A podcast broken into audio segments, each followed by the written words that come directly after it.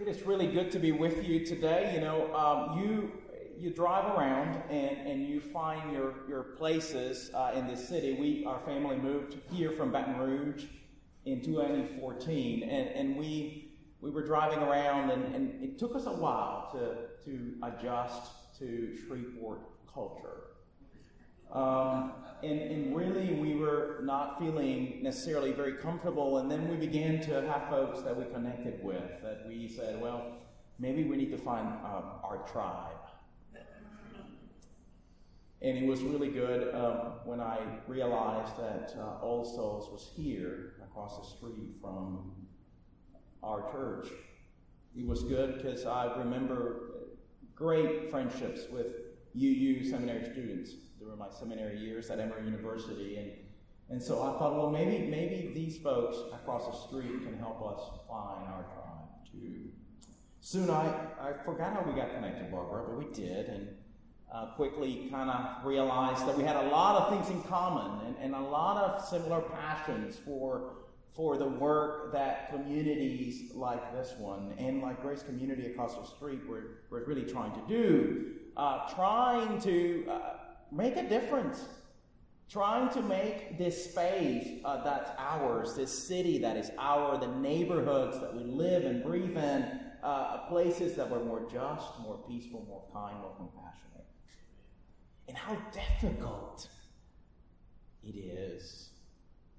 Uh, I'll describe it as it seemed to me that, unlike other places I've lived, uh, that there was a, a certain religious edge to the place a certain set of assumptions about what it meant to be people of faith and a, and a certain way of living that out in the world. And, and it became difficult to pave an alternative way. It was even hard to say I was pastor. I realized saying I was pastor brought all the stuff to the table baggage. And the baggage that it brought were, were, were pieces of luggage that I did not recognize. Power, coercion and control. Telling people what to think or to do when I'd rather just have conversation and ask lots of questions. And so I was really thankful, Barbara, when we encountered each other. And I'm so glad that you've given me the opportunity to come and speak to your people. It is an honor. And so, on behalf of the people across the street, your neighbors, uh, I want to thank you. And we are so thankful that we are across the street from each other. And I believe that divine life is sneaky like that. Who knows what divine life has up her sleeve about our life together? I have a hunch that we are meant to be subversives together.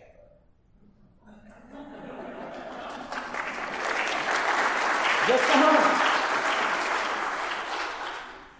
The primary creation myth of the Christian tradition is that at the beginning there was chaos, and all of a sudden divine life shows up, and that the breath of that divine life made us who we are.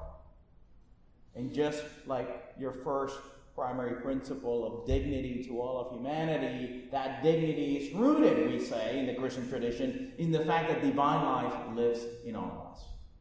You me, neighbor, friend, and unfortunately, even enemy.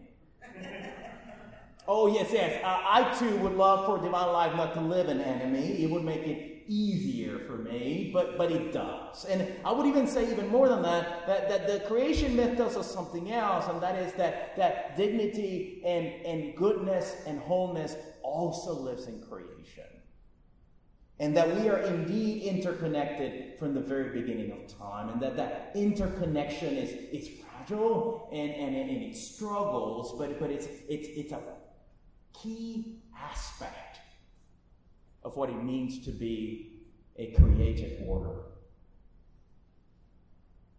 And so we look around at our neighbors, we look at our city, and we realize that we struggle recognizing the dignity of the other.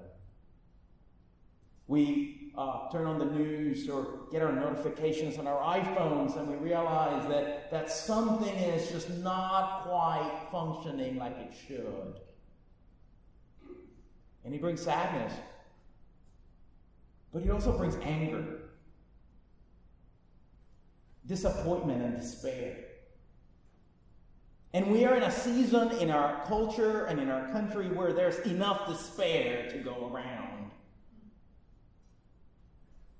I almost want to turn off my notifications and not read my email, certainly not watch television, and create a little bubble of goodness and joy around myself. Have coffee with Barbara more often and, and just hide for dear life and hope for the best. but, but see, see, the, the, the creation myth tells us that, that although we have the tendency to want to do that, that we must do the opposite of that. That we must engage. That, that we must be a divine life at work uh, all around us. The, the, the, the people who then bring justice and peace and reconciliation wherever we go. Uh, people who, who point towards the places where dignity and divine life seems to be lacking. That we must come together, together as human beings and remind the world that there's a better way. Whoever you are, whatever your story, circumstance, or experience, as Reverend Barbara told us at the beginning, you belong. Now, I have to say that, that it sounds really beautiful, don't it? and we shake our heads and we go, Yes! Say it again, Juan. Say it again. But, but then, uh, if we're honest with ourselves, we know that we all have a list of folk who uh, we too are guilty of objectifying and ignoring. Our list of people that make our naughty list. Oh, it might be different than congregations around the city but we still have one. And it is that list. It is those people, you know, those people. the people that make our blood boil. The people that make us want to throw something at them even though we're nonviolent, we still want to be violent.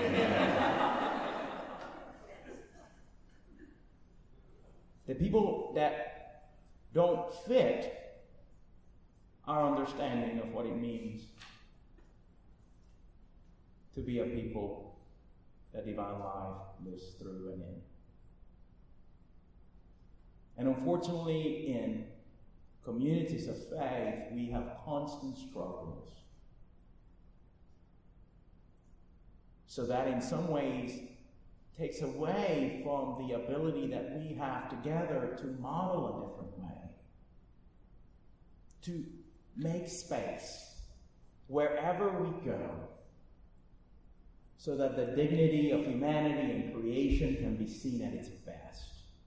That where, where we go, the, the flame of divine life uh, uh, seems to, to be contagious to all those around us, that, that, that we model what it's like to hold attention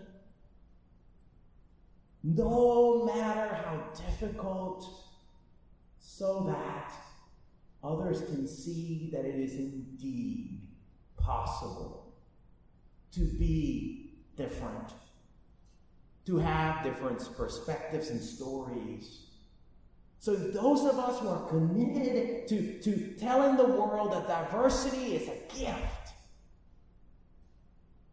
And by the way, science tells us that diversity is not just a gift, it actually makes us stronger.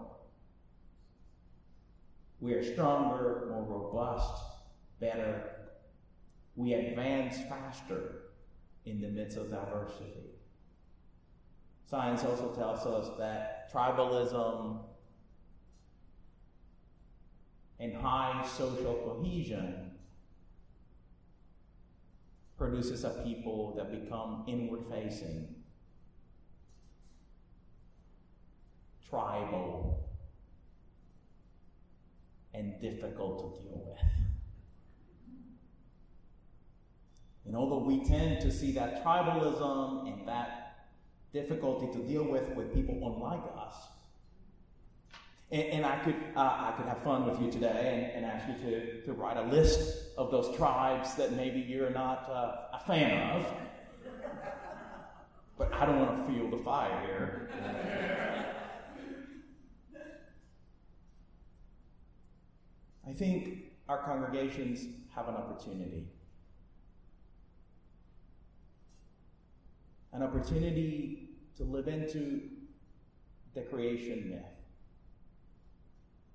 An opportunity to live into the potential of humanity to be agent of reconciliation. An opportunity to model what it's like for communities like yours and like ours to find ways to live life together in the midst of disagreement, struggle, and strife. Oh, oh, it's not easy. And it requires us to do something that I know your pastor has been kind of maybe pushing you a little bit about it. And, and by the way, she did not ask me to preach on this. so if I meddle, eh, I take full ownership. But, but, but it's, it's, it's how do we then, in this, in this safe place for all people, how do we then begin to practice what it's like to make space for dialogue and conversation and struggle and respectful disagreement? Because, folks, if we just do the Fox News version except maybe on the other side of the political spectrum, then we are all of a sudden unable to model this interconnection to a community that so desperately needs. A community that, that needs, needs us together to, to help them refocus their energies on the issues that truly can bring us together. The, yes, difficult issues, but, but issues that must be paid attention to. Poverty and racism, sexism, and homophobia. Issues that I know you and I together in our communities want to model a different way. So I want to invite you to become alongside us across the street, space makers for divine life. A people committed together to modeling a different way, especially across difference, especially with those that make our blood boil. Because I believe that once we begin to model it, justice will flow down like waters, and righteousness like an everlasting stream. We together holding human dignity, we together space making so that Shreveport can become a light for all those who are looking for belonging, for liberation, for health, wholeness, new life, for acceptance, for all those who are searching for their way home. Amen.